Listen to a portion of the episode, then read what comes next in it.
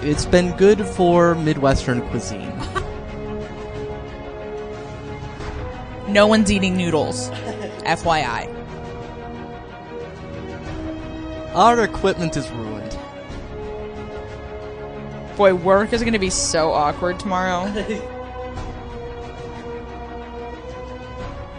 Welcome to Up Yours Downstairs, the podcast that gets away from wrong ideals and false standards of womanhood. I'm Kelly Anakin. And I'm Tom Schneider. we are properly married. I see a good future for us. Life is beautiful. It certainly is. it is quite beautiful. Especially when you're watching Titanic Blood and Steel, because holy shit, their lives are terrible. They are, yes. Speaking of people whose lives are not terrible and awkward transitions, we have three new countries. Three. Three new countries to That's report this bonkers. week. Yes. They are uh, Latvia, Venezuela, and Greenland. I know. Unemployed in Greenland? If you are unemployed in Greenland, why not listen to our podcast? It's to- free, buddy. That's right.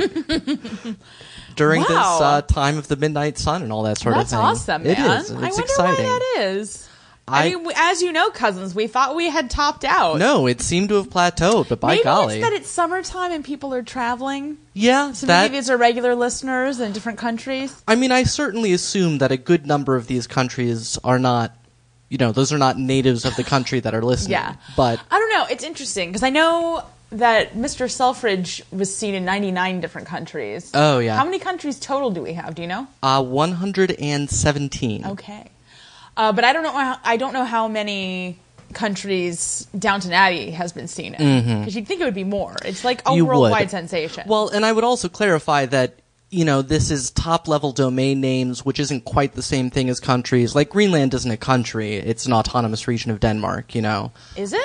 yeah, yeah, it is. Wow, the more you know. Yeah, well, study for the National Geography Bee, and some of your knowledge will not be out of date twenty years later.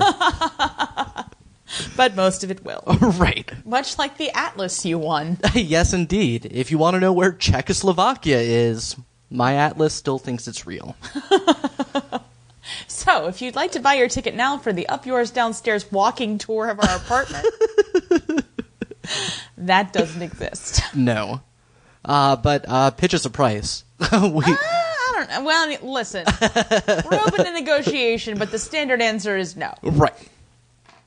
Stay out of our house. you weirdos. But don't stay out of our inbox. Yes, please don't stay out of our inbox. Would you like to kick it off with our first telegram from a cousin, Tom? Absolutely. Uh, it comes from Cousin Amanda, who writes Dear Kelly and Tom, whilst listening to your recap of Series 2, Episode 1, I heard you make a crack about graham crackers and whether or not they had been invented by World War I, the time when the show was taking place. While I am aware that this was likely a rhetorical question, and you probably already know all about graham crackers, I thought I would do a little research on the subject and inform any of our cousins who don't know about the origins of one of the most crucial ingredients of s'mores. Graham crackers, or graham wafers as they were known at the time, were invented in 1829 by Reverend Sylvester Graham, a Presbyterian minister from New Jersey. The crackers were intended as a supplement to the graham diet, a regimen of bland foods that replaced red meat for teenage girls and was designed to curb carnal lusts and self abuse, aka masturbation. Incidentally, some young men were subject to the graham diet, as self abuse was believed to cause impotence. Another advocate of the bland diet was Dr. John Harvey Kellogg, who formulated cornflakes to achieve the same end. If another cousin has already written in on this subject, which they very well may have, a thousand apologies. In any case, I love your podcast. You guys are hilarious, and I can't wait to hear your recap of Titanic Blood and Steel. My mother just finished watching it, and now I'm thinking I'll have to rewatch it and actually pay attention this time. With regards, your honorable cousin, Lady Amanda, Countess of Greenbank. Not Greenland. Right. Uh, thank you for writing, Lady Amanda. We do actually know about graham crackers. I know about it because Tom knows all about it. That's right, because in high school, in my uh, junior year, I believe it was, I did a report on Sylvester Did Graham. you did you cover the self abuse angle? Oh yes, I mean he was he he had sex on his mind uh, quite a bit. Or it was, you mean not having it? Mm. Well, I mean the subject of sex was uh, very important to him. Uh, and he also believed that he had figured out why women were so stupid, which is that blood flow that in men went to the brain and women was redirected to their uterus. like through menstruation or just in Uh, Just general? sort of in general. really? That's quite silly. Well, uh, that he was, Because men's blood would get redirected to their penis, and uh, you like know, involuntarily. Right. Uh, and self abuse is neither abuse nor a cause of impotence. So, you know, he, he had a lot of wrong ideas. Graham crackers, however, uh, are indeed crucial for s'mores. So They are. And cornflakes are crucial for making uh, this one kind of baked chicken that my mom used to make. so thanks, Yes. Uh, bland diet proponents. It's been good for Midwestern cuisine. Next, we have a telegram from our devoted cousin Beckett. Cousins, earlier this week, during a recording for an upcoming podcast, I said, Has no one seen the orange mocha frappuccino debacle from Zoolander? My friend Leslie at work screamed, I feel like I'm taking crazy pills at a meeting. A school mom referred to her son's photo face as blue steel. And today I listened to Rissoles and heard you say, It's a ship for ants! I had to fan myself. I'm going to see if Zoolander is on Netflix. The universe is trying to tell me something. Also, the third Olympic class liner was actually called the HMS Britannic. It went down also, sort of spectacularly, in 1916. It was meant to be called the Gigantic, like you said, but the PR thing was very, very bad after the Titanic incident. Wikipedia is very misguided in this, as in so many things. Here is a more trustworthy source for this particular story. And Cousin Beckett sends us a Snopes link, which we will hopefully post on the Facebook page unless we forget. right. Uh, she says, Happy 4th of July, Cousin Beckett. We got actually a lot of uh, telegrams on 4th of July. Oh, yeah. I'm assuming people were not adequately celebrating our nation's independence and needed something to distract them. Yeah. Um, and yes, Kelly says, I feel like I'm taking crazy pills at least once a week for as long as I've known her. Also, obey my dog! I'm little Cletus, and I'm here to talk to you about child labor. that movie's amazing. Not set in the Edwardian period. we will not cover it. That- However, it does have David Bowie in it. well, it's a rec- recommendation. at oh my any time. god, has David Bowie ever been in an Edwardian era period piece? I don't think so. I mean, unless you count Labyrinth, which I don't. right. I can't see how you could. No, but like you know, being all weird and aristocratic with Yeah, no, I uh his heterochromatic eyes. I'm trying to think he was in he was in The Prestige, which is Victorian. ah, yeah. that's not Edwardian. No, but it's at least close. I want to see him get his decadence on. well, I'll I'll write him a letter. What do you want from me? I don't think he's going to respond. you should tweet at him.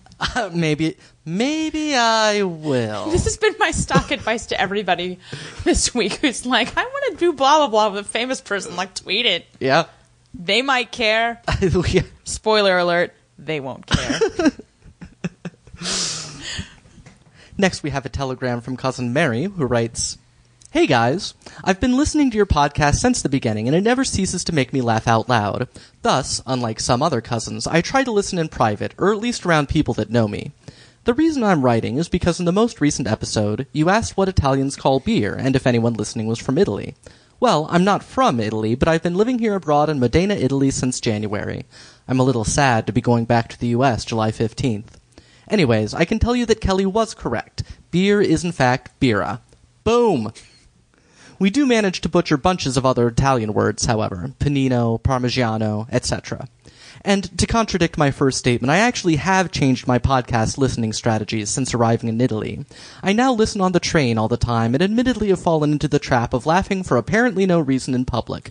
The Italians don't seem to mind too much. Thanks for the amazing show. Your three part episode about the Titanic is the greatest thing of all time. Your dearest cousin, Mary. you know why the Italians don't mind so much? Why? Because life is beautiful. and hilarious. Also, what did Maggie Smith say about Italians? You can usually find an Italian who's not too particular. I believe that's correct. Something like yes. that. Yes. was not a very good Maggie Smith impression. no, it- while you're rusty. I am very rusty. Can I even say luncheon and embroider a cat pillow? Oh, someday, McGee. Someday you'll be back with us. Uh, I'm excited. I know. Mm-hmm. I'm really excited. I did. I recently just got like really excited about Downton Abbey. yeah.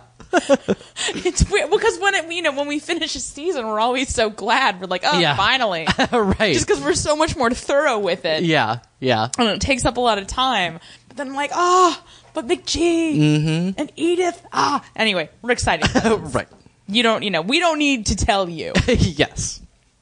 Next up, we have a very passionate telegram from Cousin Clinton. Dearest cousins, it has been so long since I have written, but needed to send a post to say a couple things on this sad day the colonies revolted. Yes, they are revolting. First, I decided to skip the Selfridge podcast until I had actually watched the show since you seem to be enjoying it so. Second, World War Z is going on the reading list if I can get the damnable electric reader to work properly. Third, I was troubled by a comment from Titanic BS that Kelly repeated. Science is common sense. That is so plainly wrong that I had to write before I could even finish listening to the show. If science, which means knowledge in Latin, were anything like common sense, it wouldn't be science, which makes more sense. The sun goes around the earth or the earth goes around the sun. Light is transmitted instantaneously, or it not only has a speed but a maximum speed and does not obey the usual laws of relative motion. A heavy object falls faster than a light object, or that they both accelerate at the same rate due to gravity, whatever that means, at 9.8 meters per second per second. No one thought the Earth was not at the center of the universe, meaning one turn, i.e., the rest of the cosmos turns around us once a day, until scientists such as Tycho Brahe, Copernicus, Kepler, and Galileo Galilei proved that the Earth did orbit the Sun and that Jupiter had moons, etc. Science is, in fact, the opposite of common sense. Only when someone decides that the common sense fact doesn't quite make sense, even though everyone, including other scientists, knows it to be a fact, do we get a more real scientific knowledge. It's hard work and it never comes easily. Why would we celebrate Marie Curie or Albert Einstein or William Harvey or Jonas Salk if their work were common sense? I apologize for harping on this, but hoi polloi have little notion of real science and often take the wrong lessons from science.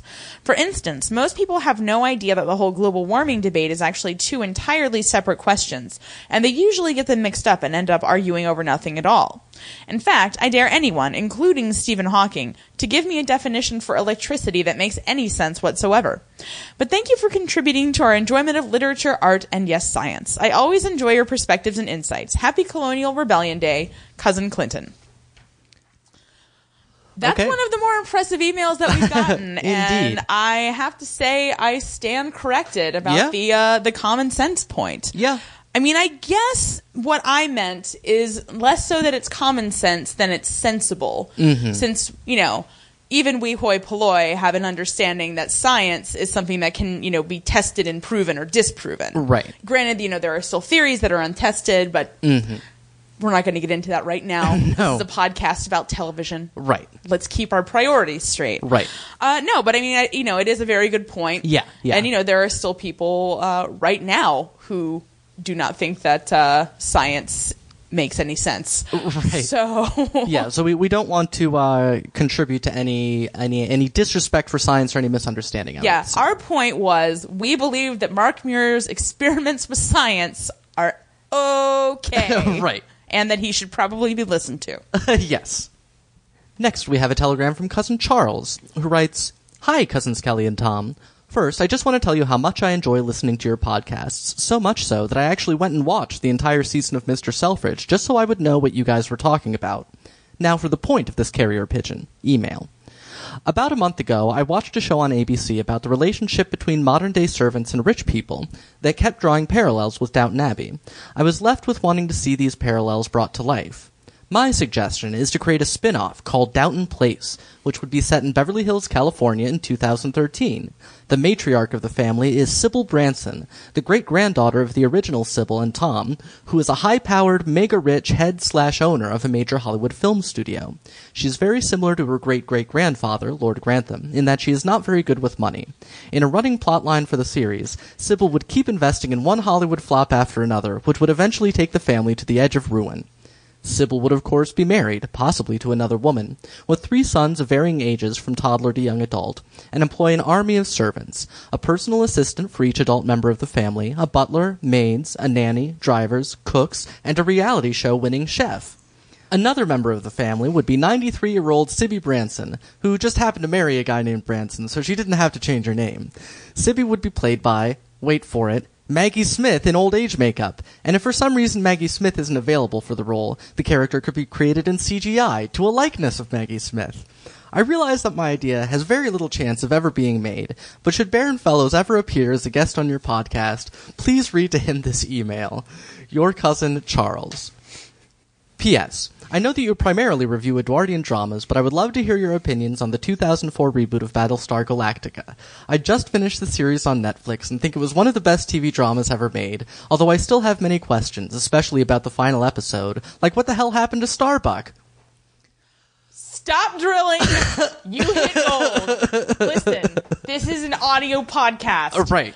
I'm so glad that Tom had to read that email because I was laughing my ass off the whole time. This is amazing. This Yes. is like Downton Abbey meets the LA complex. It, it is. Were I a high powered executive in the mold of Sybil Branson, Uh, right. I would green like this. No questions asked. Yeah. Maggie Smith in old age makeup or a CGI equivalent.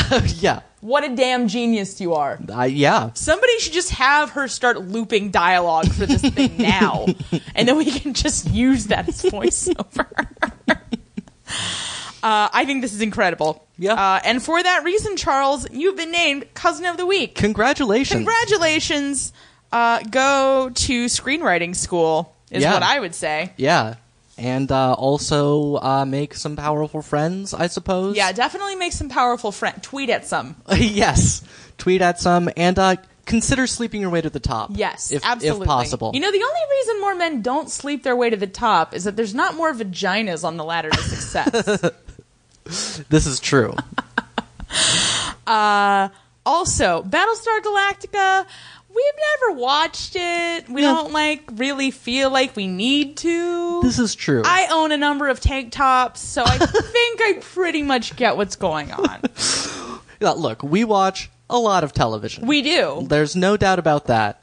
Uh, and we can't really watch any more than we watch. I know. We Yes. watch a lot of it. We've, we're pretty much maxed out. Uh, yeah, let's see. What have been? We can tell them some recommendations. Sure. Uh, we- Again, reiterating, not going to review these on the podcast. Yes, none of these would be appropriate, uh, but we have been watching uh, Orange is the New Black. We're Ah, which about halfway through that we one. and- really like that. Yeah. That's probably it's probably tied with Top of the Lake. Yes. both of which are free streaming on Netflix. Mm-hmm. Uh, man, Top of the Lake is so good. Yeah. it's yeah. it's a very different tone. Right. Than almost everything on TV. yeah. It's got a very Twin Peaks ish vibe, but Elizabeth Mm-hmm. Moss from Mad Men is in it, and she's really good.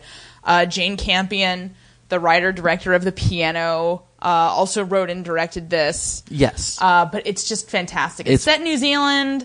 It's really dark. yeah. It's like, like both in like co- plot content and visual style. yeah, it's just it's really really dark. So Yeah. just know that going in. yeah. like it may be not everybody's cup of tea. I in that really want to sense. Mm-hmm. rewatch it, but then I was like, I do not want to feel as unsettled as I felt after we binge watched it in like a day. Yeah. uh, Orange, is the, Orange is the New Black is the new Genji Cohen series. Mm-hmm. Uh, she also did Weeds, which I have a variety of opinions on. that I won't get into right now. Yeah, Uh, but this show is actually a lot better than Weeds, I think. Mm-hmm. I agree. uh, and it's one of the most diverse ensembles of women that I think has ever been on TV or in a movie. Like, it's incredible Mm-hmm. yeah, uh, it's really well done. It's very nuanced. Uh, we're big fans of it. yeah, yeah. And we've also been watching, which we watched when it aired, but we just got the DVD of the first season of Avatar: The Legend of Korra. Book one, Air. That's right. Um, which we love uh, with an undying love. Like It's an undying love. Like it's kind of sick. Yeah. How much we love that show. right. Uh, we love that whole universe. yeah, yeah, yeah. And the show is kind of loosely based on 1920 Shanghai. Right. so we might find a way to try and recap that on this podcast. Yeah. We'll see what the jazz age looks like uh, Right, on right. Downton Abbey and see what makes sense. Yeah. Mm-hmm. But, uh, that's fantastic. Uh, yeah, we watched the most recent season of Mad Men. We give it a resounding fart noise. I mean, I think it's a C. You know. yeah. Like yeah, that's a fart noise. okay. I I didn't say it was a pile of poo. Oh, okay, fair enough. I didn't. I, d- I don't fully understand the On the workings of your Kellyannekin- rating system. Excrement rating system. Yeah. Listen, that is not a fully thought out system, and I'm sorry for bringing it up in the first place. Fair enough. Uh, but we're also really stoked about the new season of Breaking Bad. Right. If you are as well, there is a podcast uh, that is put out by our parent network, Bald Move, at baldmove.com called Breaking Good. Mm-hmm. Uh, so you can check out their recaps when that show comes back on August the 11th. Okay. I believe is the date. Uh, yeah, so that's where we're at with TV, Yeah, just a little survey Yeah. for y'all. so that you know what's up. Yep. If you'd like to get in touch with us, Right. you can send a carrier pigeon, aka a tweet. We are at five Maggie Smiths. That's at the number five Maggie Smiths. Mm-hmm. You can email us or send a telegram to upyoursdownstairs at gmail.com. Or you can find us on Facebook merely by searching Up Yours Downstairs. That is correct. Exclamation point. And uh, th- there is one more show we're watching currently, and that is Titanic: Blood and Steel. Woohoo! You Yes. know, there's been a lot of steel so far. Yeah, Oh, Looking forward to the blood. that's right. Well, we might get it this time, as the episode is entitled "Stained Steel." Wah, wah, wah, wah. Yeah. These are the jokes. that's Right. Apparently. Apparently, that that that's You a know, bit. if it's not a joke, did somebody really think that was a great idea? I you know somebody thought it was an acceptable idea. Somebody thought this whole thing was a good idea. this is true. so wait, okay, so this show was co-produced in Ireland and in Italy. Like, there's an Italian production company, right? Okay, I, oh. think- I thought was- no, yo, yeah, yeah, yeah. I that's thought that's you correct. paid attention to this kind of thing. I paid attention to it when we first thought about this show like a year ago. Okay, I forgot that it had been out for a year. Yeah. I can't believe it's been that long. Yeah. Like, it's been over a year since this came out. Right. I can't believe that we had it stored in our DVR this long. We did. Like, we just kept ignoring it. Right. every time that I would try to watch America's Test Kitchen.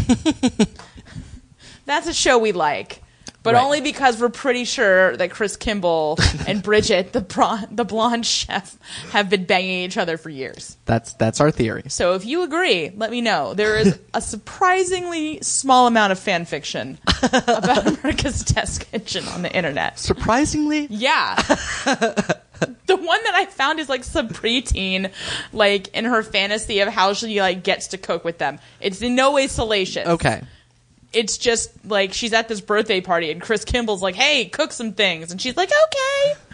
That uh, that would admittedly be fun. Fart noise.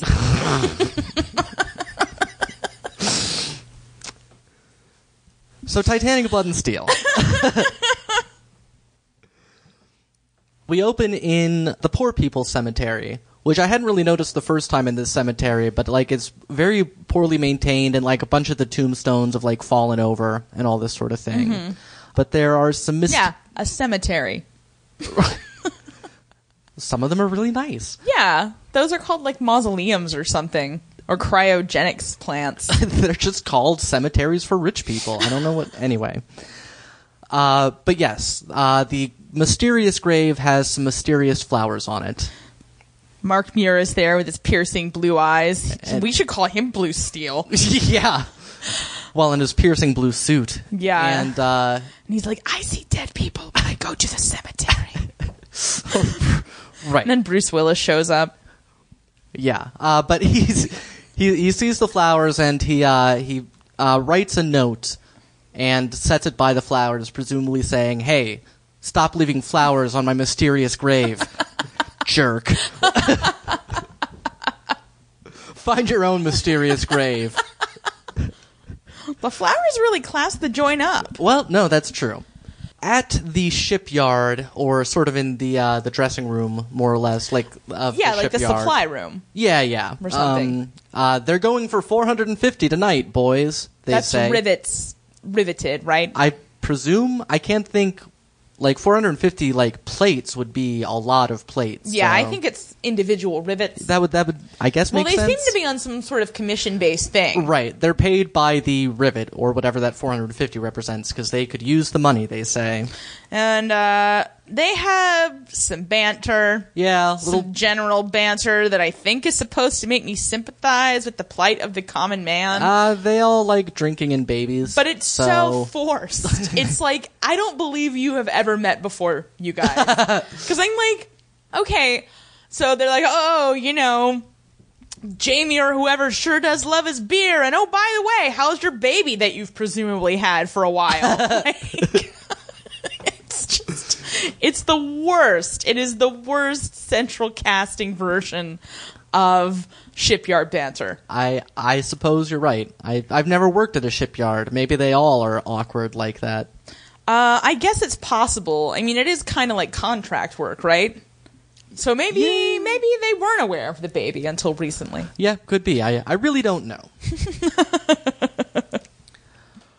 Nor presumably does fancy boy Mark Muir, who is I don't know why He is a fancy boy. he is. That's true. I just see him like dancing a jig for some old woman and like, look at me dance in my fancy boy pants. They're blue. he really needs an old lady patron. He does. I wish that this show was more like The Last Mistress by Catherine Breillat, and Yeah. he was just like telling his life story to some sassy old broad. Yeah, no, that that would be fine. But uh, old lady patrons generally will patronize like artists and poets as opposed to metallurgists. uh, as if that is not an art. Just because he makes somebody else draw pictures of it for him, it is still artistic. yes. Uh, one such picture he is looking at, he rolls out a giant picture of the Titanic, um, impressively gigantic as it should be, and then Simple Jack comes in. With some magic beans. right. Which are in fact rivets. He says he's brought the rivets that he wanted, and Muir says, okay, just set him there, and he kind of just throws them all over the place. he like literally dumps the bucket. Right. And then they all fall on the floor because they're round and they roll. no, and Mark Muir picks up like a handful of them while Jack just stands there slack jawed, like way to help him pick up your mess, Rivtar. Yeah. So uh, Simple Jack makes some sort of observation about the giant picture of a ship he has, and uh, Muir will never pass up an opportunity to lecture somebody about steel. It's you know, it's his one passion in He's life. really got a problem. He does. It's really annoying. Right. So he gives him a quick lesson, asks him about his father, uh, which Simple Jack has no father. The uh, he ran off. The bastard. the bastard ran off a few years back. and Muir understands. He's like, ah, yes, my father's a bastard as well. Yes. So I like so he uh, he gives him a tip. He's like, "Here, this will make up for your lack of a father." See ya. Well, Simple Jack uh, probably doesn't know any better. yeah, it's probably true. It's like you're right. I feel much better now. I didn't understand the lesson that he gave Simple Jack, so I feel condescended. to. Uh, the ship can bend. That was pretty much it. right, but I didn't understand in what way the picture that he drew. The picture did not help. I don't think that Kevin Zegler or whatever his name is, Yeah. uh, who's playing piercing blue Jesus, Jesus of Steel. yeah. I don't think he was given adequate direction on how to draw that particular phenomena. Fair enough. So having gotten Jack out of the way, he heads up on up to uh, Miss Silvestri, Sophia. Ooh la la. Yes.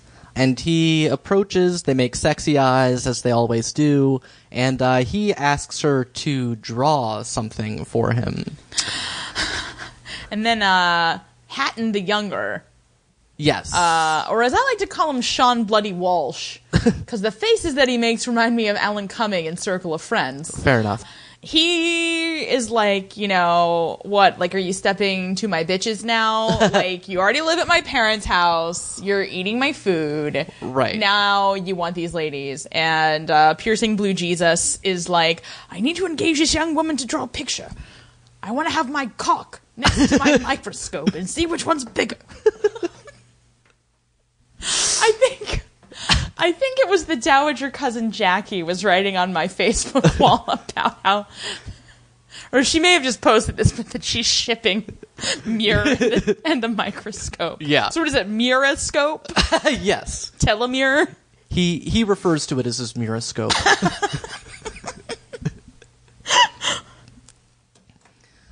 Uh, cut to hubbub, commotion. What? Steel. What? It's just general ship construction Oh, dizzle. going on. But suddenly it is announced that there's been a lockout at Stokes Yard. Oh dear. Uh, so the people, you know, down tools and head out and head on over to Stokes' place with Stephen Oven Bake, as usual, just sort of like, hey, don't do that, as everybody ignores him. That poor guy. yeah. He That- just wants to crack some skulls. Uh, they all grab some rivets as they go, which uh, Simple Jack is informed is Belfast confetti, which is uh, eh, that's that's I, I like that. I do like that too. Yeah. I uh, can't help but think that birthday parties in Belfast must be a bit of a painful ordeal Few make it past the age of ten in Belfast. due to controversial birthday party practices. Uh, at Stokes Yard, which is a coal yard, some scabs are scabbing it up, uh, working in the in the locked out place, and uh, so all the workers from the Titanic yard come over and are uh, shouting at them and throwing rivets uh, in their general direction. I'm visiting your general director. yes. Fortunately, Sir Davos labor organizer shows up, and uh, he immediately, Is that like Xena Warrior Prince?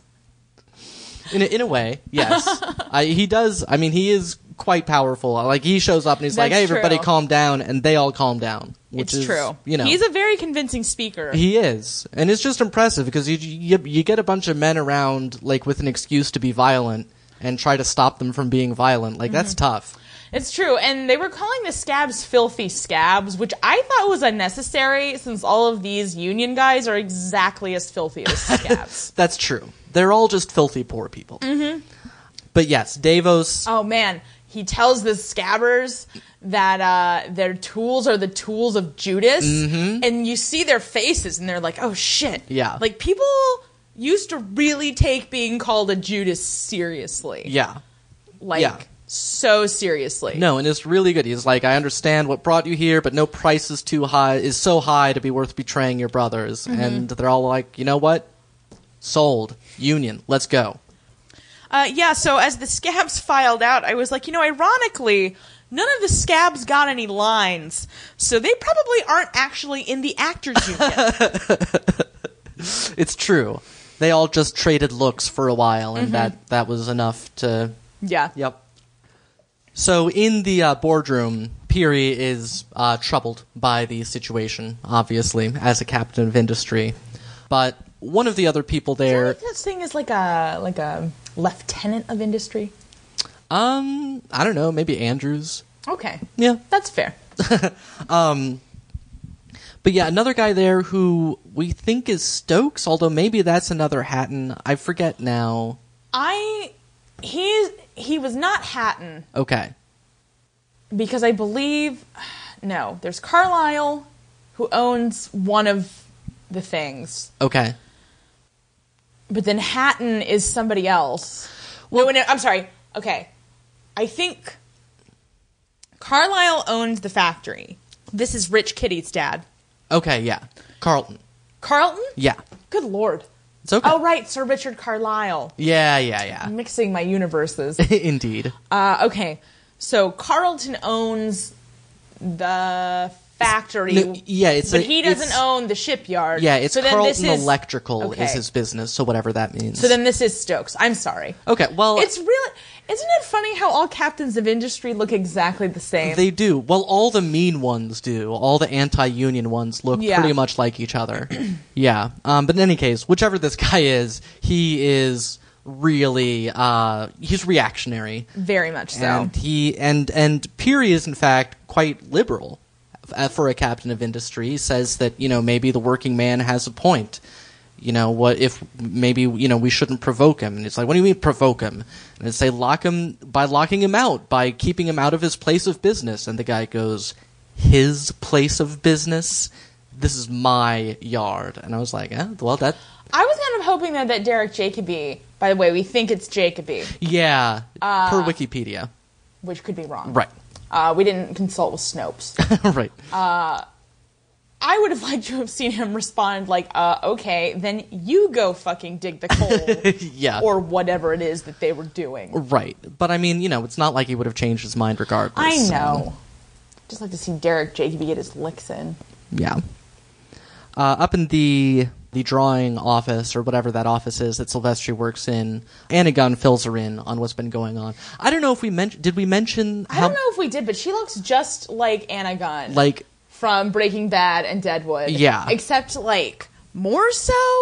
right? Like it's insane. Like because I didn't. I don't. Maybe Well, the particularly like early period Anna Gunn before she got all that work done. yeah yeah yeah. Um, but it's like I don't know. It's like if her head looked more like a foot. I don't know. I find this woman like I find her to be like really unattractive. I never All right. thought that Anna Gunn was especially attractive. But this woman just looks like her chin grew. It was- It's like Jay Leno and Anna Gunn had a baby. Wow, Yeah. that is unlikely. I agree, but stranger things have happened. True enough. Uh, anyway, so they now know what the labor situation is. In the Mirror Cave, Mirror is having himself a steel party. I do not understand what they're paying him for. he just sits around heating up steel, looking at it. I'm like, this has no practical application. Look, yeah, and it's just what he'd be doing anyway at home. Exactly. He'd just be like finding steel places and be like, I wonder what this will happen to this steel if I burn it.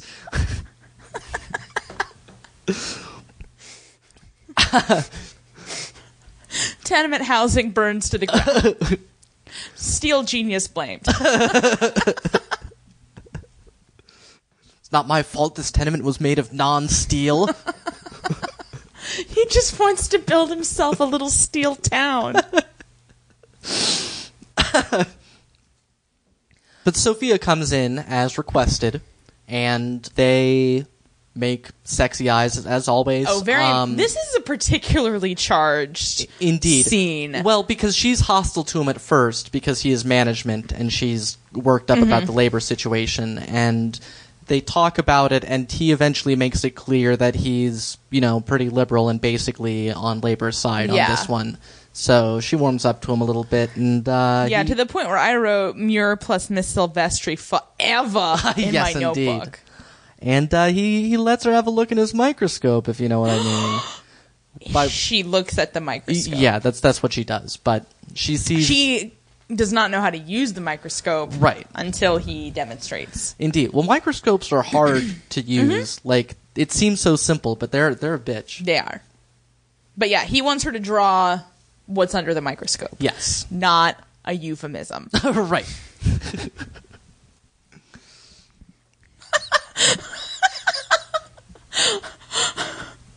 Uh, I wrote down the phrase, the only way to get them out is with my dick, referring to the impurities in the steel that Muir has pointed out to Miss Silvestri. Uh. Note: He does not actually say this. can read all about it in my upcoming Titanic BS fan fiction. Muir Scope and Sophia, a love story. All right. At the local pub, which I saw the sign is called John Kelly, so I don't know if you call it like the John Kelly. Like, what do you say? Like, we're going over to the Kelly, the the John. I I, think you said you were going over to John Kelly's guess that's because true. it's probably the proprietor Eh, that makes sense. who probably lives upstairs. You and your knowledge of pubs. Yep. So they're discussing labor strategy, the the labor gang, which consists of uh, Sophia and Anna Gunn and Michael, who's the head labor guy, and uh, Walter is the name of the other guy. Yeah. Who I don't understand why he's not the leader. right, and he's definitely he's like sort of the uh, He's the brains of this outfit, see? well, he's like the commissar. He's the one that knows about the Bolsheviks and is like the sort of political and and more uh, militant. yeah. of, of and the Michael's group. a little bit more pragmatic. So I Yeah. guess that, and more attractive. So Yeah, but like Walter talks about how Titanic could be like the battleship Potemkin, where the Russian Revolution started. But then Downer McBeard shows up, um, and is a downer. I Life guess is not the beautiful. that is his belief. Actually, I guess it shouldn't be McBeard because he's Italian. So McBeera. Boom. Well, but it's still the. I was thinking like Beardarelli or something. Uh, Beardo Beardarelli and his Beard of beards. yes. no, I was trying to make a Captain Corelli's mandolin joke. Oh, like right. I did when we were watching the show, but it yeah, didn't it was work. it was funny then. I know. and we've had to make everybody sit through this horrible bullshit. Continue recapping. All right. Uh, the next scene pla- takes place at uh, Hatton's House of Beige, um, the Hatton residence. Mr. Hatton goes off somewhere ceremonial or something because he's wearing this dumb orange sash, but I don't know what the deal with that was. I don't know either. Um, Some North Irish bullshit. right. And so Mrs. Hatton has a chat with Muir and uh, talks about how this all must seem silly to somebody from the mainland, meaning this all meaning like Protestants and Catholics and their Mm-hmm. and shenanigans. mainland meaning England, I despite the guess. fact that that is you know an island off the coast of Europe. I know. Right. Look, it makes sense to them, but yeah. like, well, but did he? go- But was he, wasn't he? Fr- he was in New York though before. but why would they call that the mainland? I, she's kind of dumb. I don't. I don't know. I, mean, I think the implication has been that he like was born and raised in Britain, Right. like, I in agree with England, that. I but yeah. then came to Northern Ireland, like from New York or whatever. Yeah. Well, in any case, that's the but conversation. I just can't see that's why had. anybody in the UK would refer to America as the mainland. Yeah, and I also don't know why she care about Mrs. Hatton yet. So that may. I don't know. I think the actress did a pretty nice job. Oh, with it's that it's nothing against her. I just don't. because she's like, oh, sometimes I think we're all mad, and then you know the Mad Hatter stands up and is like, switch places. And they're all like, "No, shut up, get out of here, you filthy Catholic."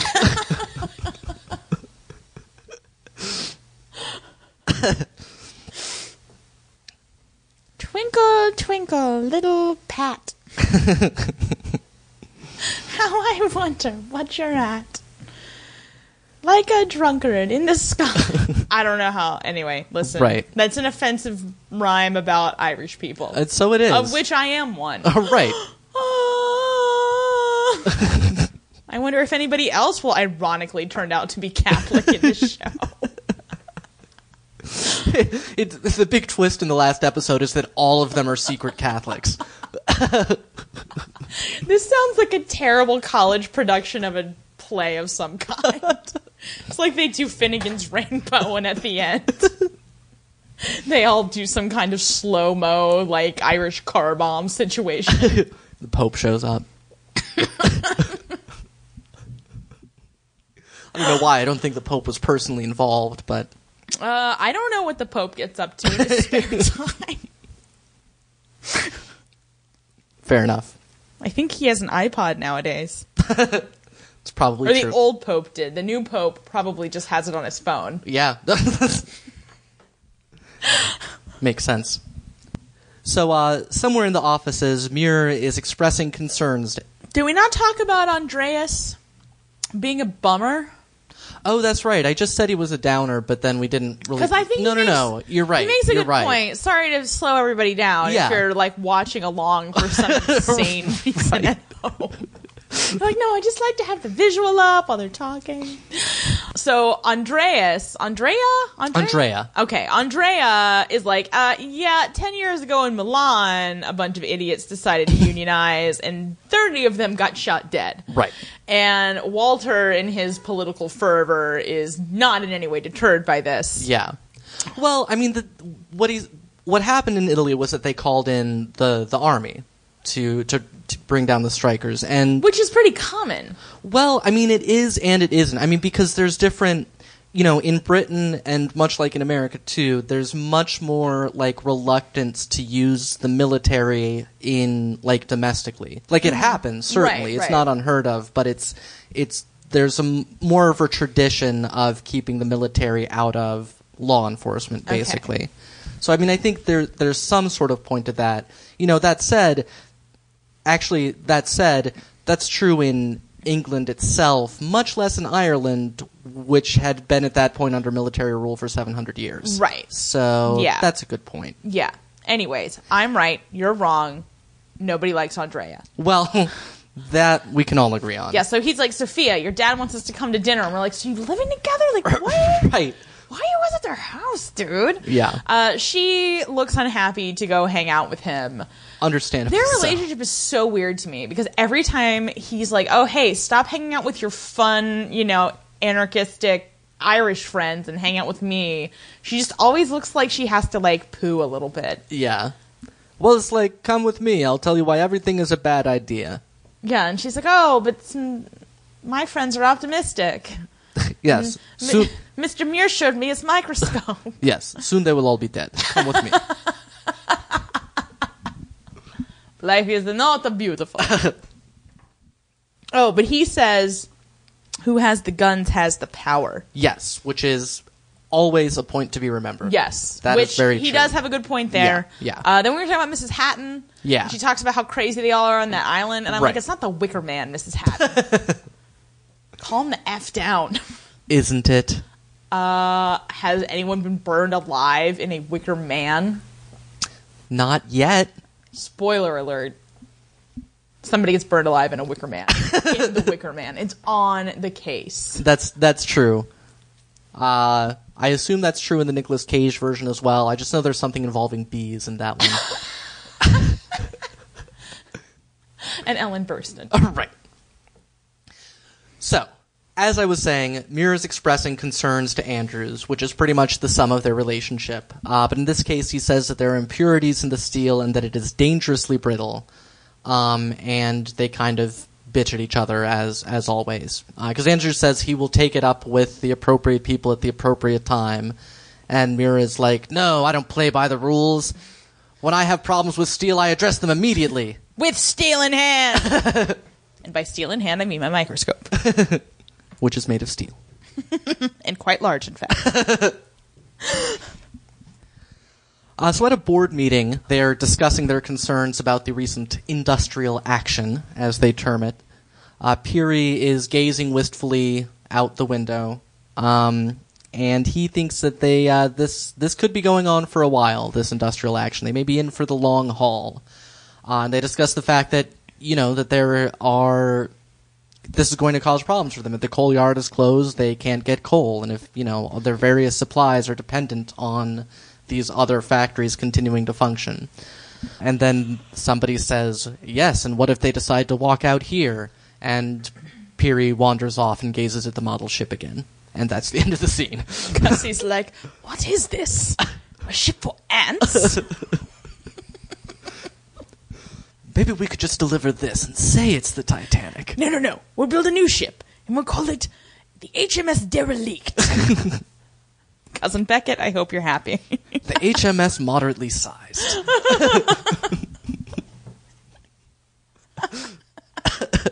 that wasn't a Greek thing. True enough. The Greek thing was go big or go to Hades. So, somewhere in the shipyard, Muir is wandering around, gazing pensively into the air, and Sophia sees him, and they chat about his problems and human nature, and uh, just make a lot of eye contact. Just Mm-hmm. lots of eye contact. Uh, I fuckery. More like it. yeah. Um, Ah, seriously, when are they going to make out? I am getting, like, seriously impatient. it's, it's only the second episode, but Kelly. it feels like we've been watching this show forever. well, we've been watching it for like three weeks, and we've watched two episodes. You know, if we if we weren't too lazy to do two at a time, and by lazy I mean busy, to be fair. Uh, But yeah. thanks, Tom. Yeah. Yes. Oh, and rest assured, Anna Gunn saw the whole thing. Oh, because I don't think she ever does her job. Whatever her job may be, yes, she's, she is just constantly monitoring the labor situation, the eye fucking situation. Well, you know what? Most offices have a few people who seem to only function as the person that always knows what's going on. That's true. You know, So they that's- are an important part of any environment. Yeah, yeah. But anyway, she knows that Sophia and Muir are, uh, you know, Eye fucking. yes, But Sophia's like, uh, no, we weren't. We're just- because if I say we weren't, clearly we're not. right. Silly Sophia. is quite silly. Note, however, that she doesn't say anything about Andrea. Like, even she can't delude herself that much. Who? Sophia To who? To, to Anna to anybody that might. Sophia gives no indication that she is already claimed by somebody. Right? Even though everybody else like kind of knows it, but like nobody Right. else even like talks about it. Like Yeah. they're like, Ugh. they're like, we hate that guy. Yeah. It's like, well, maybe he'll die. No, he's not in a dangerous industry. no, he's not. He's just making alfrescos or whatever. yeah, but I don't know. He might kill himself. He seems kind of calm. He does seem pretty depressed. Anyway. Uh, in Peary's office, Andrews does, in fact, bring Mira's concerns to Peary, and I mean, and he takes them seriously. It's not like he blows it off because he doesn't like Mira. No, and he fa- in fact does not even dislike Muir. He is just annoyed. I suspect, and this is not explicated in the scene because the show is not that good. Uh, I suspect that there's a lot of the young Thomas Andrews in the Mm. young Mark Muir, Mm-hmm. who doesn't seem like he's that much younger than Andrews. To be perfectly True, honest, that is true. Um, and that's that's a well, casting issue. I guess It's a casting issue. I mean, it also is ex- explicated later that Andrews started in the shipyard at 16. So maybe he even though just he's young, he's seems- more experienced, Yeah. perhaps. But still. anyway, but I do, you know, his point is well taken because he's like, all of their competitors are using this exact same steel.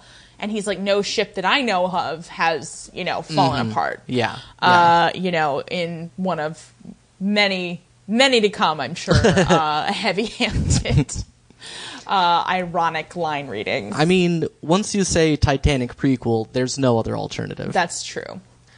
Next, we have a scene about the dangers of workplace banter. uh, as a sort of piece of the keel or, or some other structural Yeah. thing is being lowered into place, there is banter going on, uh, I believe, about drinking, It's probably. not particularly, like, distracting banter. It's not that distracting. However, one of the workers turns his head to address the banter, and as his head is turned, the plate collapses in s- some way, like either something snaps or something like that, and falls on his leg in horrific fashion. Mm-hmm. Yeah. Uh, here is the blood Yes. referenced in the title. Yes. Uh, really well done on this. There's a lot of corners cut, I think, on this series. Uh, what with the color saturation and everything. Yeah. But this is a very realistic looking, like gash to the leg. And I mean, this guy, once they get the thing off of him. Mm-hmm.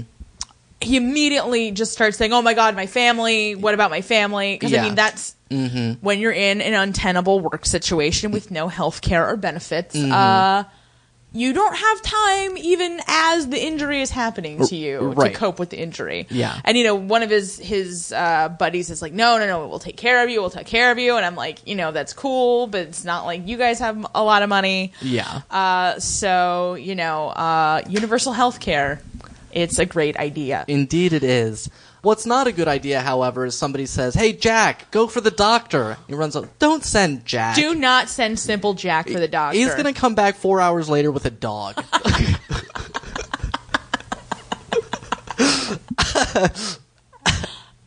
I named it Rivet. I like how he's like Baldric in my imagination.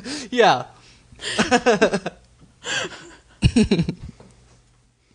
I wish this next scene had been a smash cut. right because it's It is so heavy handed. it is So we get a cut to uh, a shot of Rich Kitty's hand putting on a phonograph and then singing along badly yeah to Mark Muir. She's like all decked out in like white furs yeah and shit. i have to say phonographs are the universal edwardian symbol of like decadence it's true. like any time it's like look at these silly rich people there's always it always starts off with a phonograph and scratchy yeah. you know Have you got the new iPhonograph, Dr. Muir? They're all the rage in Paris. uh, this is I don't, this is interesting though, because like Kitty, rich Kitty, Mm-hmm. is constantly like bitching about her like milieu, right and I'm like.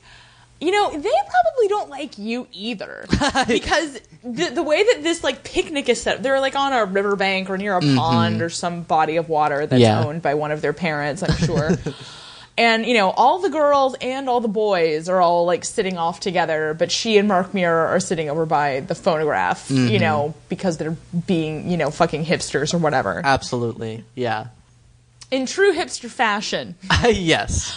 Muir turns down uh, the challenge from Ashley Barkley. Yes. Uh, to- well, I think I think Ashley and Barkley are two different people. No, they're the same person. because Barkley. But well, anyway, Ashley is a boy's name. I'm no, I'm aware of that. Um, I you made me watch Gone with no. Oh, you No, didn't. it is because Kitty called him Ashley. And they're like engaged or pretty engaged or something. Right. So she would Well- call him Ashley, but his real last name is Barkley. So that's what his school friends call him. Anyway, there's two twits. One of whom is Ashley and is the, you know, intended of Kitty.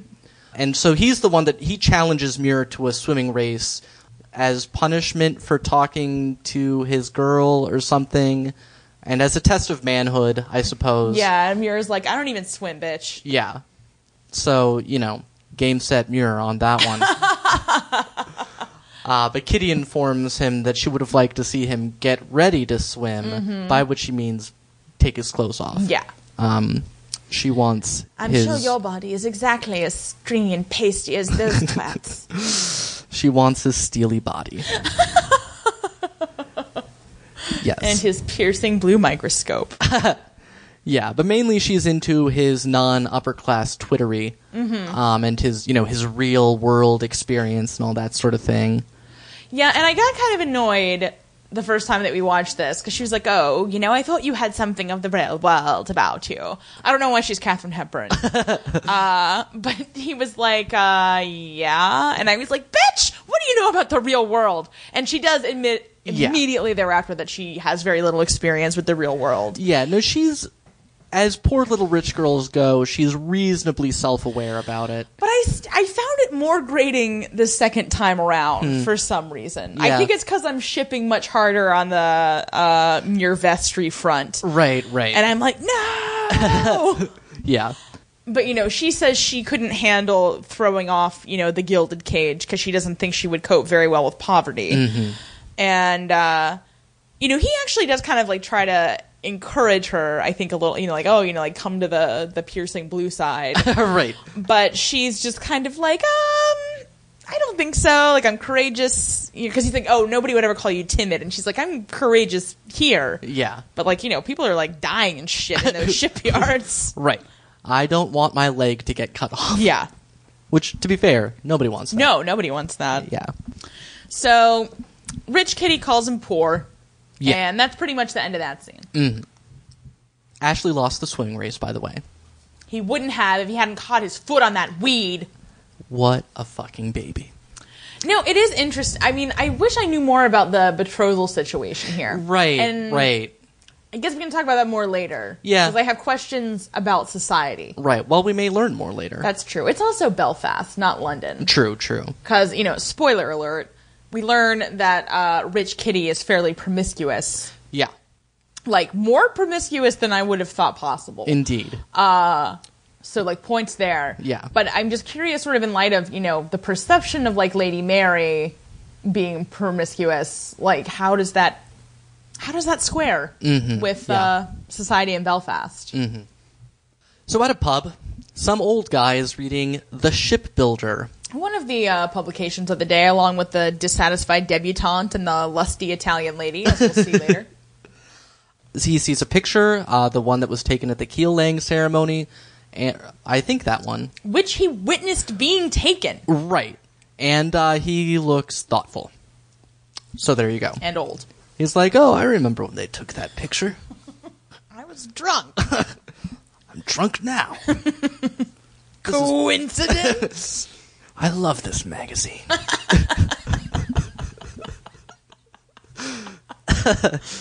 Later, they just changed the name to SB.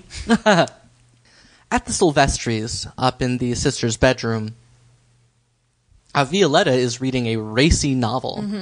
This is the first time I've liked Violetta. Yeah, yeah, uh, 'Cause she was kind of a nag in the first episode. she but was. she's got a little bit more to do here. Mm-hmm. yeah, yeah. They they talk about boys and they talk about you know uh, that you know who they're who they're going to get married to or be married off to, as Violetta says. Yeah, and- she says uh, Papa's going to marry her off to some bloody Italian before too long. yeah.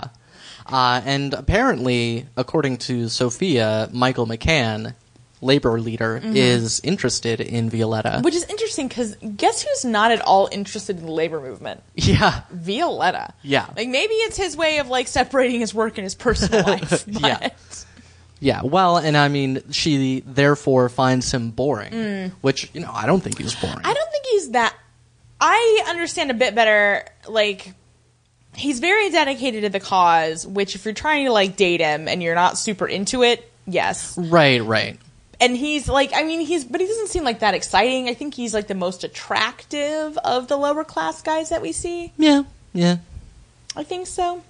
But uh, yeah, I mean, it's kind of boring. Yeah, yeah. And, but yeah, Violetta reads a little passage out of a romance novel, and Sophia's like, What would Father Thomas say? And she says, Who do you think got me this book? And Sophia's like, What? And Violetta's like, Got you. And they both laugh. And then uh, Violetta t- becomes a stand-up comedian. And, uh, she gets booked on the Titanic uh, to perform, and the rest, as they say, Let's just say the gig doesn't go well. she really died up there. But it was really noble. She continued telling jokes the whole time it sank. oh God! there, but for the grace of God,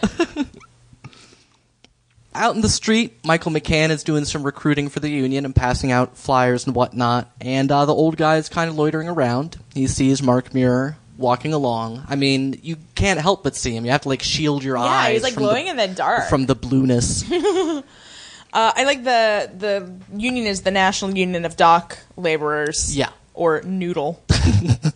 so you'd think Andrea would be a little bit more sympathetic. yeah, well, no, they called it that to try to win over the skeptical Italians, but they're like, listen, noodles are great, but they're not worth getting shot. Which, Speak uh, for yourself. yeah, not everybody agrees. I know. I love I love spaghetti more than anything. This is true. Yeah, more than you. I've never asked you to choose between me and spaghetti. I know that's why our relationship works so well. and spaghetti can't speak, so Yeah. that's helpful too. right, I do have some benefits. yeah, Spaghetti would not do as good jo- good of a job co-hosting this podcast. Although I'd like to try it.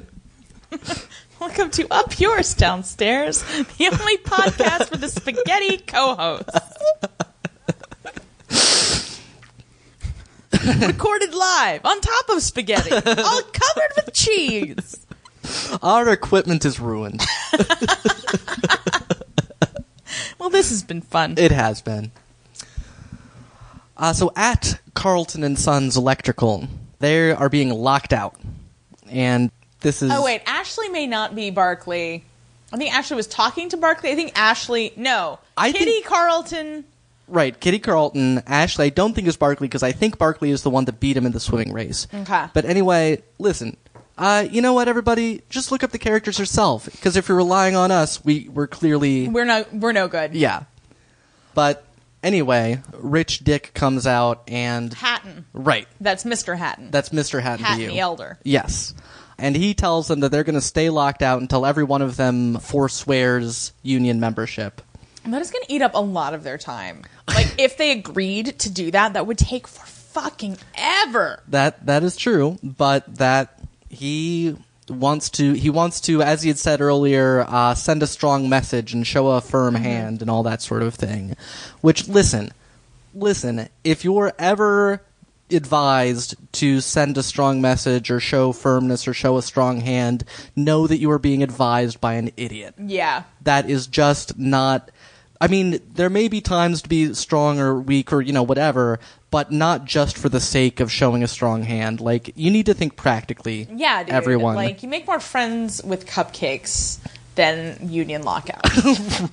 That's true. if those are your two options, try the cupcakes. You don't make friends with lockouts. You don't make friends with lockouts. So this new lockout has inspired Michael McCann. He is, uh, you know, haranguing the workers at the Titanic yard. They don't even seem like they're paying attention. yeah, they're sort of standing around like, oh, another labor person yelling. Well, we'll see. Uh, but he's he is essentially Wish Mm-hmm. we had one of those high phonographs. That'd shut him up. listen to me, and we'll soon all have iPhonographs together as brothers. You know, my nephew, that monkey, he could get us one cheap. So anyway, he is in fact saying that they're going to go on strike in solidarity with uh, the the Carlton workers. Peary and Andrews stroll on by, uh, apparently by sheer coincidence. It seems that way. But uh, they But you know, I don't know that that's true. I think they may have seen that there was a thing happening, Mm-hmm. and you know, we're like, hey, let's go look at the poor people getting mad. Yeah. But Peary goes up to McCann, and it's notable how everybody takes their hats off Well, because he's a lord. because he's a lord. Yeah. And people in Britain care about that stuff, which always surprises me. I mean, it's more than that. I mean, he's their boss, and um, Well, I mean, I right. think I at the time understand. it may have been required by law, Right, to it's- doff your cap in the presence of a lord. Well, I think, I mean, it was by law a strong custom, and that's the part that's weird to me, just the fact of being a lord. Like the Uh-huh. fact that he's their boss. I get that, I get that they all shut up and were Mm-hmm. respectful because he runs the company. Uh, but in any case, he uh, goes up and talks to McCann, and he says that they're not going to get locked out, and he's not going to stop them from forming a union, and he welcomes dialogue and just wants to make sure that it's uh, cordial and that it doesn't dis- disrupt the work they're doing. He may have wanted to mention this, you know, several years back. I mean, I guess it's better that he's doing it now. Yeah, yeah, yeah. But it's just, it's a little. Well, and to be fair, it's only now, like, if he had tried to do this sort of thing too soon, his fellow rich people would have all turned on him. Hmm. You know, now he's sort of getting forced into it, and you can tell them, listen, this is the only way we can, we can get on top of this Mm-hmm. situation. No, I mean, I, I, I like the Peary and McCann scenes in this episode. oh, I do too. Yeah. I'm just saying. No, you yeah, know, yeah. I'm a little. I'm like, uh, open. Like your door's always open. Like since when? Right. Not between four and five. That's Perry's time. Uh, so Pietro and Andrea are uh, they're working. I don't know if they have their own sort of like workshop. It looked like a workshop. They were, it looks like they they mold the plaster pieces in the workshop, and then presumably they take them into the house Mm-hmm. to actually install them. Yeah, makes sense. But he uh, spends a few seconds visibly working up his nerve, uh, and then asks Pietro for Sophia's hand in marriage. Uh, Pietro is delighted. He is looking forward to having another man in the family. He says, Like he's there all the time anyway, dude. Marry him yourself. that would most certainly be illegal. And he busts out some wine that he apparently because he's like shh, but then like the wine is literally like right there. Like have you been Right. carrying it around in your pants? Like where? Ah. I yeah, I don't know. Well, I mean, they drink it all the time. He just always says "shh" first. it's just a nervous tick. He he likes quiet when he's drinking. it's apparently decent wine though because he makes like an approving face. Mm, yeah. Uh, up in the uh, drawing office, Muir is making a beeline for Sophia. As, Again. As he is wont to do. Uh, but Andrews diverts him from his quest uh, to inform him that the Board of Trade has said that the steel is fine and meets all their regulations. Which uh, Muir is naturally huffy about and is like, oh well, who who's the board of trade? The steel companies. Oh no, you know, no wonder their own steel meets their own regulations. This could have been really clunky, but I think they handled it really well. Agreed. And it's, you know, it's a very, I mean, that is a very common problem of governance. You know, it's called regulatory capture, where, you know, the people that care the most about any regulations are the people that are supposed to be affected by it. And so they always can exert more pressure than the general public that's supposed to be protected. And it's, you know, it's just sort of an inherent problem in, in government. So that was, yeah, it, wa- it was actually kind of nice. Uh, then uh, out in the out in the shipyard, Peary is sort of reassuring Muir that this is, you know, that it's going to be fine. That this is just the way it is, and it's it's going to be that way. and that the steel is fine. right. It's in the title. What could go wrong? right. It's it's nothing could possibly go wrong. Um, you know, and he says that I know that your worst I know that you're used to being in the military and getting the highest standards for everything, but this is a business. And he says that Andrews, you know, he's been working in this shipyard since he was 16. He doesn't, he's not just chief designer because he's my nephew, which we hadn't known he was his nephew. I'm not sure that he is. I, I feel it could go either way. Like either he's his nephew or he's not. 'Cause, like- Okay, Like, either okay. he's saying all right. he's not my nephew. You know, semicolon. That is why Okay. he is chief designer because he worked hard Uh-huh. in the shipyard. Yeah, he didn't ju- Or okay. he's saying he is my nephew. Also, he is a hard worker. Right. Okay. I guess that could be true. Well, that's something that we could presumably find. I don't get out. a familial vibe. Well, I from didn't that. either. That's. I mean, I was very surprised by that line because I didn't think. I. You know, I I lay a dollar oh. that he's not Well, his nephew. since we have a joint checking account, this works out pretty well either way. Oh. Well, But I like winning. you Oh still wait, might. Yeah. I have a joint checking account. Everybody wins. Off in Poor Town, some children are running aimlessly along. They're apparently Enjoy your vim and vigor now, children. Because with the way these lockouts are going, you're not going to eat for a couple weeks. Well, they're apparently too poor to afford like a ball or a can or anything because they're just running. Well, they were yelling for their dad. oh, were they? Okay. I think so. So I Because think it- Oh, they were going home to see their dad. Okay, that makes sense because it looked to me like a game, but okay. No, they were Fair- just, they fair were enough. locomoting. yes. They don't have velocipedes, Tom. They're poor. It's poor town. That's you're right. At the McCann residence, the labor gang is hanging out talking labor, and uh, uh, Walter is warning Michael to be like, you know, very careful in this meeting with Peary that you know it could be some sort of ruse. And Michael is like, "Duh, I'm well aware of that. Give me a break." I, I, uh, Walter, anno- like I know Yeah, yeah, yeah. Mm-hmm. Walter really well as a type. Yeah, He's an annoying person. he is an annoying person. Suddenly, Connor arrives. Who's Who? Connor, you ask? He is the uh, the long lost McCann brother, as it turns out. Yeah, and uh, their mom actually looks a lot like Anna Gunn, also. Yeah, that's so well true. done central casting. Connor looks nothing like either of his other siblings. True. They're both kind of ginger esque. Yeah, He's, you know, not. he's not. Um, but in any case, uh, the mom and Anagon both very excited to see Connor. It was a complete surprise. Uh, Michael not so excited like at all. at all. I'm very excited to find out the backstory here because I Yeah. really do like Michael McCann a lot as a character. Yeah, I do too. And uh, well, certainly what we learn is that Connor has been in the British Army and that he was discharged for striking an officer. He does not give a reason why he struck the officer. No. So it's certainly, well, certainly the two of them could be on different sides on the whole Irish question in some way or another. If he was in the British Army. Right.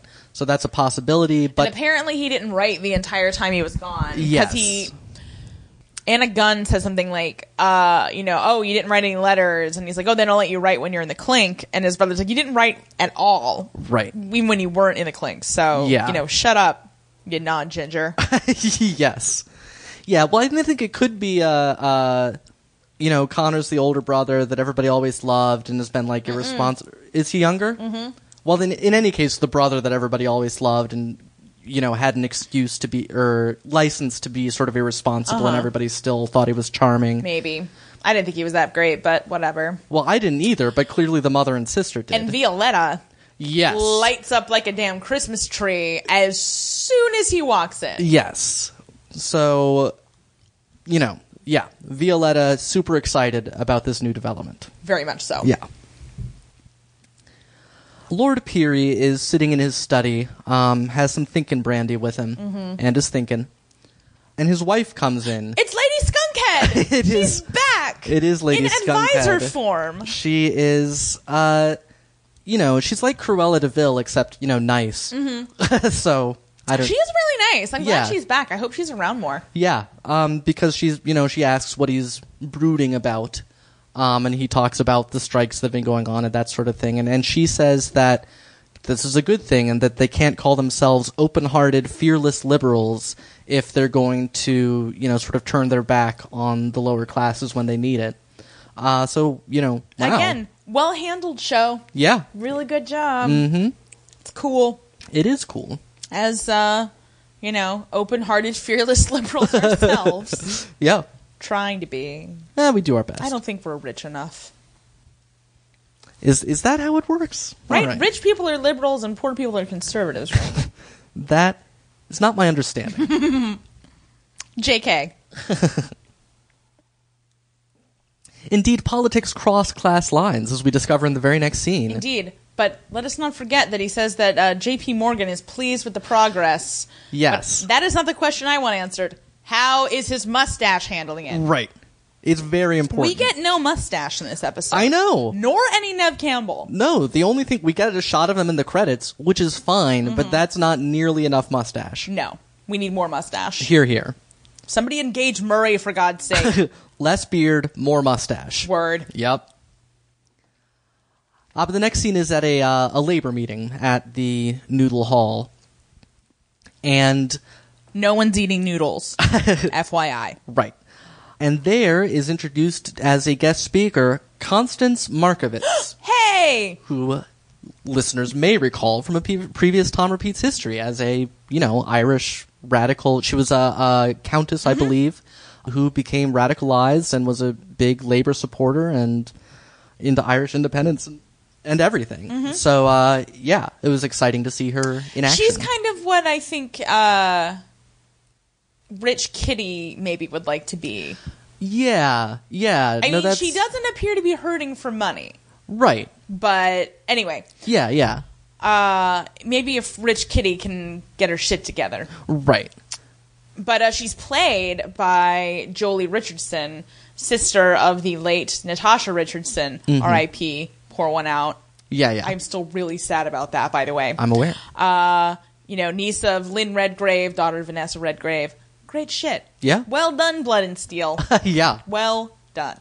Yes. And also well done on the speech he gives. Indeed. She gives a speech. She's happy to be there with the working people of Belfast, and she wants to s- particularly address the women.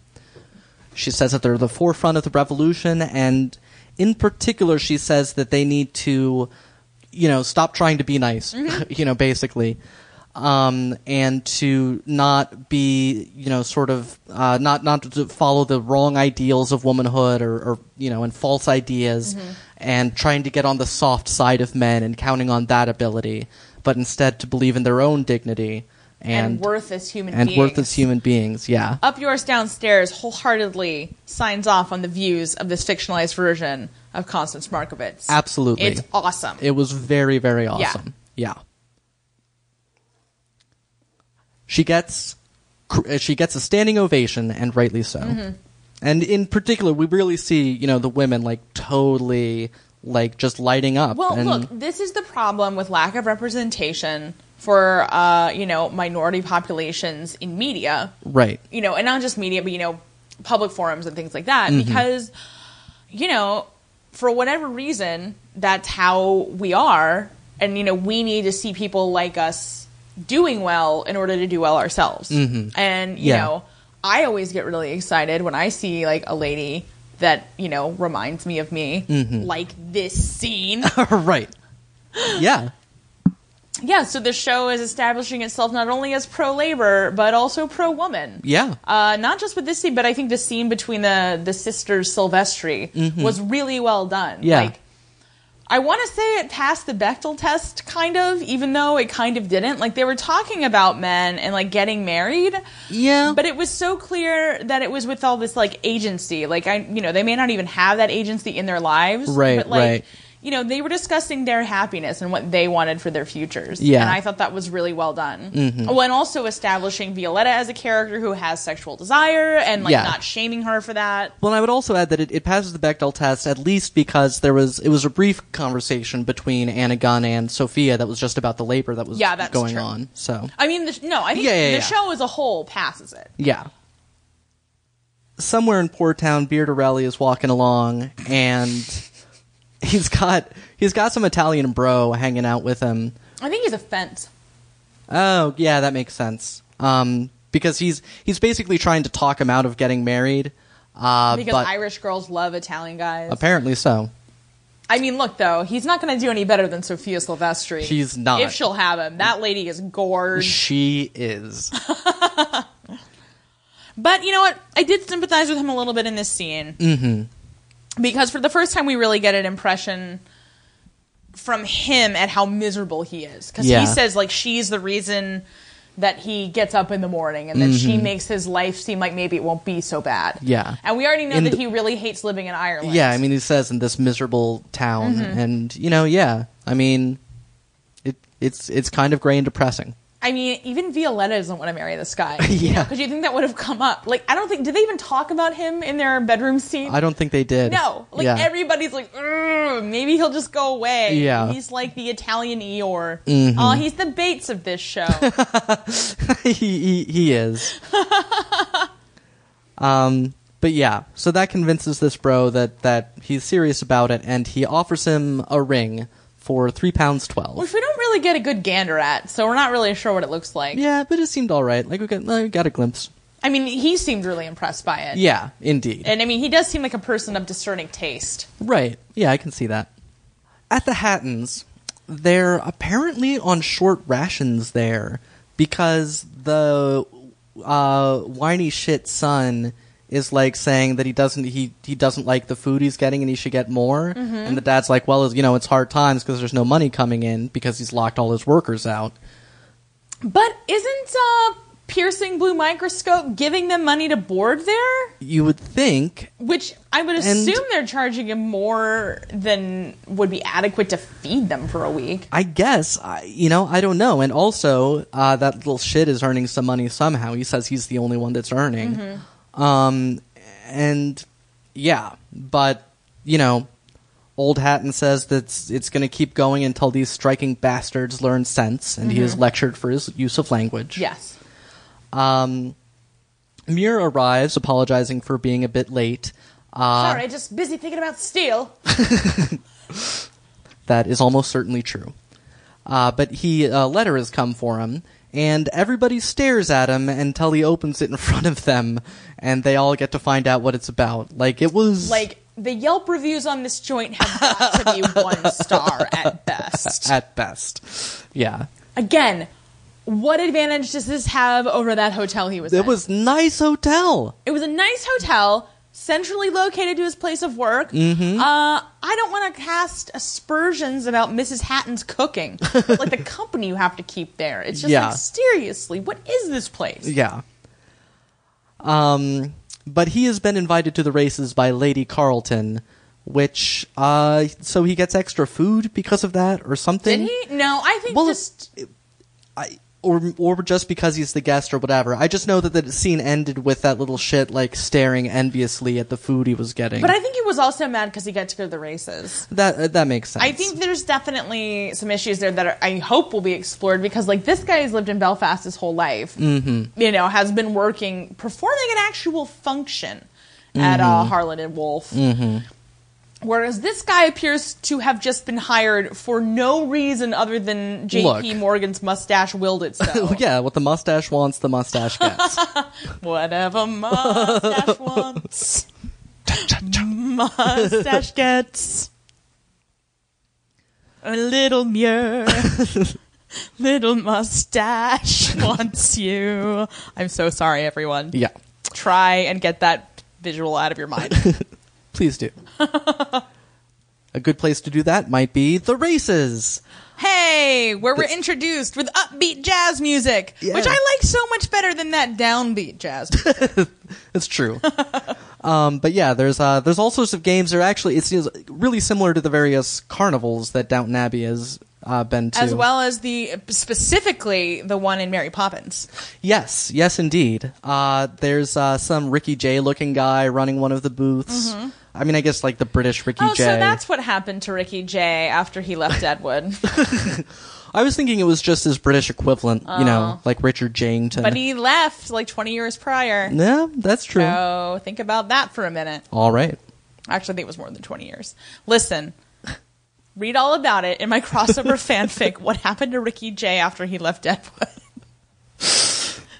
There, there, you, you may come up with a better title at some point. Well, it's a work in progress. it's in beta. Uh, Samir arrives uh, and says hello to Kitty. Uh, says it was nice of her mother to invite him, and she says it was nice of her to tell her mother to invite him. Which uh, I Quite mean- the imperious little git, isn't she? uh, rather so, yes. Uh, and the whole labor gang is also at the races. Not hanging out in the special private tent Uh, No. from which the iPhonograph is blaring the jazz music. yes, uh, but they're all they're, they're, a few of them have placed bets, and they're all gathering around the rail. Uh, Connor bet on Lady Guinevere, while Michael McCann bet on Caramel Caramel Nugget. which is the most delicious horse name I've ever heard. Indeed, it is. They all laugh at him for betting on Caramel Nugget. yes. Which uh, I don't know. Like, do they actually know horses, or do they just think it's a silly name? I don't. They know. would have had the odds posted though, right? Well, that's tr- yeah, yeah. so Connor we- seems to have uh, picked, you know, a Yeah. more likely winner. That's perhaps. true. We actually do see the odds board at one point, but I didn't like pause and take a close look I at don't it. think it was even that visible. yeah, it was, it was in the background, but it was there. Also, like the races they went to on Manor House. Yeah. And they're off. uh, the, the race starts. Kitty uh, makes fun of her father to Muir. You know, rather rather uh, severe fun of her father. She says that he's making a fool of himself, which, to be fair, he kind of He is. kind of is. But also that he's more interested in the sex life of his horses than his own. Which, again, very racy talk Mm-hmm. Yeah. from anyone. Yeah. Much less, you know, the daughter of a nobleman who's got a horse in, like, literally has a horse in this race. Yeah. uh, but Lady Guinevere does in fact win. Because the rich just keep getting richer, don't they? They they do, and uh, Connor keeps getting richer, and Violetta is hanging all over him. Yeah, She's- he's Michael tells him that since he's won, he's uh, got to get ice creams for everybody. Mm-hmm. So he goes off, and Violetta's like, "Oh, I'll come with you." And then Michael's like, "Wait a second. so then he goes off after them, yeah, and uh, Anna Gunn's hanging out with Walter. yeah. He uh, he frowns on drink and gambling. He thinks they're the you know the vices of the working class, and I thought he was being sarcastic. oh, I I'm pretty sure he's being sarcastic. We see him drinking a beer uh, the when they're at Jack Kelly's. fair enough. Well, because he said he didn't bet on the race, Mm-hmm. but okay, no, that's that's Andrea says he didn't bet on the race. oh okay. And then when Walter All right. says that back to him, Okay. it's like that's why Anna all Gunn right, laughs so okay, hard. okay. Well, that that makes more sense. I mean, Walter seems like the kind of guy that might frown on drink and gambling, but okay, I stand corrected.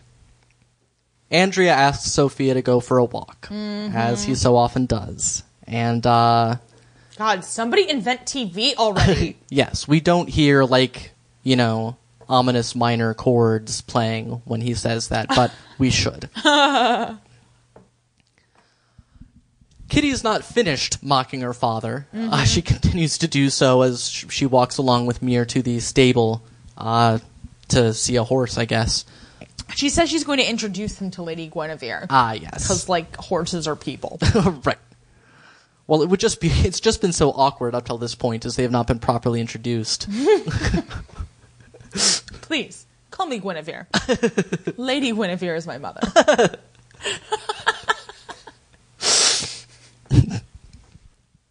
Uh, yes. However, Lady Guinevere is not there, and uh, Kitty jumps Mirror like hardcore. This is, like, this is, like, 1990s Riot Girl level jumping of the bones. Yeah. Like, they undo his pants. Yeah. And I think they have, like, penetrated. Like they look, it happens very quickly because she's like, "Oh, aren't you going to kiss me?" And he's like, "Uh, but you're not made of steel." And,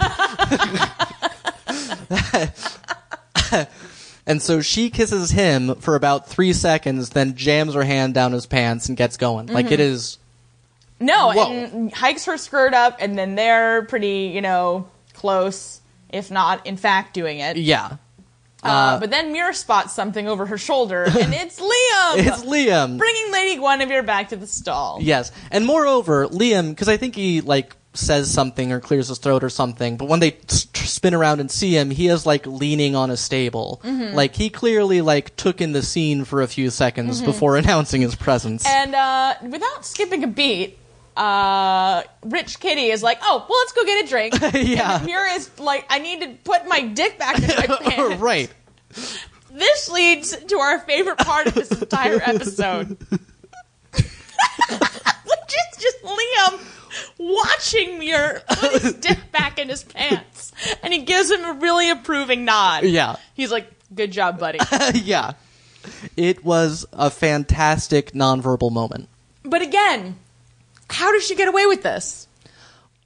But I mean, what's Liam gonna do? Liam's the can't tell it. He works for her. Well, yeah, but you know, fucking Downton Abbey and stuff. Um, Well, I mean, you know, you know, I don't think Liam's gonna tell anybody, but it's like, how many times has she pulled this "Let's go meet Lady Guinevere" stunt? You know what I mean? Like, I- people would notice, wouldn't they? possibly. Well, one thing I'll say is not only is it not England, it's not the country either. They're Mm-hmm. in a city. That's true. And, you know, that generally speaking means looser restrictions on this sort of thing. I guess so. It's just that Mary was shunned when she went to, to London. And I don't know how much that had to do with like the other country families who were there or like what yeah. the deal is. That's true. I mean, I'm fully willing to believe that the restrictions were looser in Belfast. Also, fully willing to believe that urban people would have been more in line with, you know, Edward's sort of mores and like the way that he was conducting himself. Mm-hmm. yeah. I'm just curious how this all squares with her intended marriage to Blandy McBlanderton. Well, it's not intended by her. I know it's not intended by her, but And- she can't not do it. I mean, she just I- basically said that. Yeah. Well, and I'm also willing to say that this may well be completely anachronistic too. Like it's this may not yeah, be I'm sure that Stars had a series of notes uh, that all basically boiled down to uh, this is Stars. right. People need to be having sex. We have a reputation to maintain here. Yeah. Anyway, great scene. Yeah. Liam, you're our, your cousin of the week uh, in terms of people that were actually like in the show. Right. in can- terms of, in terms of fictional characters, You can approvingly head nod at us anytime. next we have a scene entitled "A Walk with a Beard." Uh, listen, we've all learned from Anne of Green Gables, the sequel. Do not propose on a bridge. Just don't do it. Well, Andrea has not learned that lesson yet. That's true. Megan Follows wasn't even born. He tells Sophia that they've they've spent some time together and they've grown very fond of each other. To which Sophia is like, uh, "Excuse me." Yeah. Well, because he asked her when they're walking to the bridge, he's like, "Oh, are you happy?" She's like, "Yeah, yeah." Um, You know, she just keeps like she's just like, "Uh, just keep swimming. Yeah. One day it'll all." And like, who do you think is more suicidal, Sophia or Andrea? well, we may well find out. That's a good point. Yes, because uh, he he proposes to her. Uh, we then cut to Pietro's kitchen. this isn't i think that they must either like the mccann's mother must run a boarding house or, Or something. yeah, because Mrs. McCann is there hanging out. and she's explaining something about tea Well, she's offering some sort of tips for back pain. oh Yeah, I oh don't. i rem- just heard lemon and i was like well whatever, tea. i get it we get it. British. You love tea. Jesus. mark muir comes in you rang you know tea kettles are made of steel steel steel steel Anyway, Sophia comes home uh, in not a good mood and informs Pietro that she has turned Andrea down. Uh, Pietro is stunned and says that she has disgraced their family or him. S- She says he's, she has disgraced him. boy work is going to be so awkward tomorrow yeah. I mean, we may well see it. ooh i hope so Yeah. No, I mean because we don't uh, we don't see in this episode at any point Andrea's you know processing of his rejection. So That's true. We'll we'll see how that turns out. Maybe he'll decide to devote himself to the labor cause. Uh, I, that seems It unlikely. does seem unlikely, but I thought maybe. Just maybe. I think he may devote himself to kidnapping Sophia. Like I, I don't know. Um, but yeah, Sophia says that she will marry who she wants when she wants, if she wants to marry at all. Mm-hmm. So, uh, way to find your inner dignity as a human. Mm-hmm. Like, it's well done. exciting. I'm, Yeah. I'm looking forward to seeing what happens to her. I hope it's not getting kidnapped. right. I, I don't really think that, but Yeah, and Violetta's just kind of awkwardly standing there. She's like, oh, I got a new boyfriend. He's not Italian. but uh, if it if it helps, his brother doesn't like him. Kicked out of the army. That's a good sign, right? So McCann has at this point taken advantage of Peary's open door and is talking with him in his office. You know, they're they're having you know basic labor discussions and and you know McCann is saying they're not they're not going to give they're going to have the right to strike and they're not going to give up that right if events warrant and if things in the town don't get better. Uh, and Peary's like, you know, I can't take that away from you, but just, you know, if you destroy this, sh- you know, if you destroy this shipyard, then yeah, i- if Titanic doesn't get delivered, that could destroy this shipyard. Yes, that will destroy employers, but it's going to destroy you too. You know, And then that son of a bitch Mm-hmm. actually says Pyrrhic victory. He does. He actually says it. He says I it. cannot. I do not understand how you hire Derek Jacobi to play a character named Peary and then actually make him say Pyrrhic victory. Like, we had a lot of fun Oh, in the last episode making puns on Pyrrhic victory. Yeah. He's saying it here with a straight face. yeah, like our fun has been ruined. Oh, but uh, Not- it has been ruined, and this is a very by the numbers, you know. yeah, yeah. Uh, the Dark Knight prisoner throwing that remote out the window bullshit. sure. uh, Let's not even talk about that. Yeah, but uh, yeah, because he he uh, starts to explain what Pyrrhic victory means, and Michael McCann demonstrates that he knows full well both its name and historical uh, Context. context, yes. Uh, and basically, what Michael says is that you know he's basically saying that he wants workers' comp. Yeah. you know that that you know that that a single injury can put a whole family into the poorhouse. And Derek Jacobi looks genuinely surprised to learn this. Yeah. And it just I don't know, it just baffles me like how much of income equality, you know, even today is just the fact that people with resources haven't even thought about yeah, how terrible it is for people who don't have resources when they have an injury or something like that. I mean, it, Mm-hmm. Yeah. anyway, we're not going to get into this. well, right, right, right. But anyway, Yeah, the show will handle the politics for us. yes, Yeah. guess what? Poor people, they need money. right. That's by definition.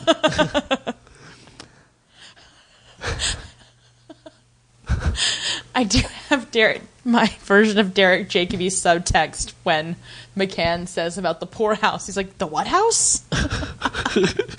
yeah. like, don't you all live in poor houses? You're poor. That's the, the you know. At the poor cemetery. so sorry. I just, what are you gay? Right. The uh, the old guy is hanging out, and Mir comes up, uh, or vice versa, whatever. They meet there at the cemetery. Uh, the old guy tells Mir that he got his note. And Mira's like, oh, that note wasn't for you. It was for Steele. I wanted Steele to come meet me. Have you seen Steel around anywhere? um, uh, Mir wants to know if old guy has been hiding, and he says something like it's more complicated than that, or s- hiding from Mir. I impregnated a teenager, and I'm on the run. Have you heard of Jack the Ripper?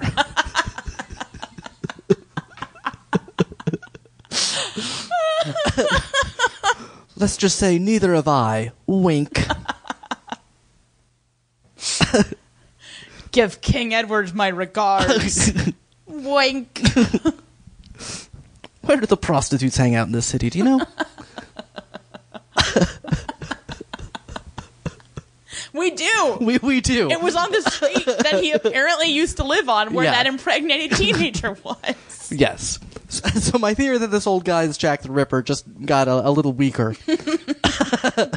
Maybe he's just avoiding his former haunts. no, that's fair. He's he he had his fill of murdering prostitutes. you know, Everybody, everybody everybody hopes that one day they'll just wake up and no longer have the desire to kill prostitutes. and it happened for him. Yeah, well, you know, you In just get 1911. you just get older. You don't have the energy. You know, you just punch a maid once in a while and call it a day.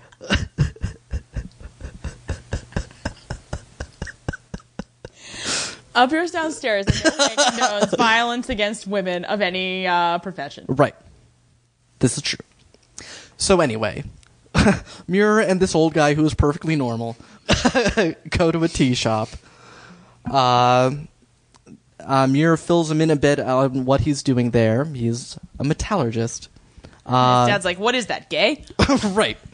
Uh, he explains it, and the, the dad establishes that he's there working on the Titanic in a management position. Uh, and he asks if they know he's Catholic, and he's like, uh, no. And the guy's like, well, uh, they don't like Catholics. Uh, news newsflash. But he seemed kind of pleased that he had kind of insinuated himself there. yeah. Well, I mean, it's his father, like Well, which we all basically yeah. knew, but it is officially and you This know, is also the blood of the title. Uh, eh, uh, uh, uh. yeah. Sanguinity. uh, and I mean, you know, clearly his dad was reading The Shipbuilder. You know, he's an old ship hand. Right, right. Um, and and he's but yeah, and he's pleased to see Muir doing well. Mm-hmm. Um, Muir asks him how he's been doing and how he's been living, and he rather pointedly doesn't answer the question. See, there's this old woman. She lives in a shoe. She's got so many children. She doesn't know what to do. So I uh, live there and I rough the kids up every once in a while. Keep them in line. Get paid in shoes. And old back copies of The Shipbuilder. My only entertainment. the one I read with your picture in it is five years old. Mark, we've got to go back. back to aviation. I don't know. Happened to us. It made sense in my Well, This seems like an appropriate yeah, us perhaps laughing- fortuitously. laughing hysterically for no reason. No reason whatsoever.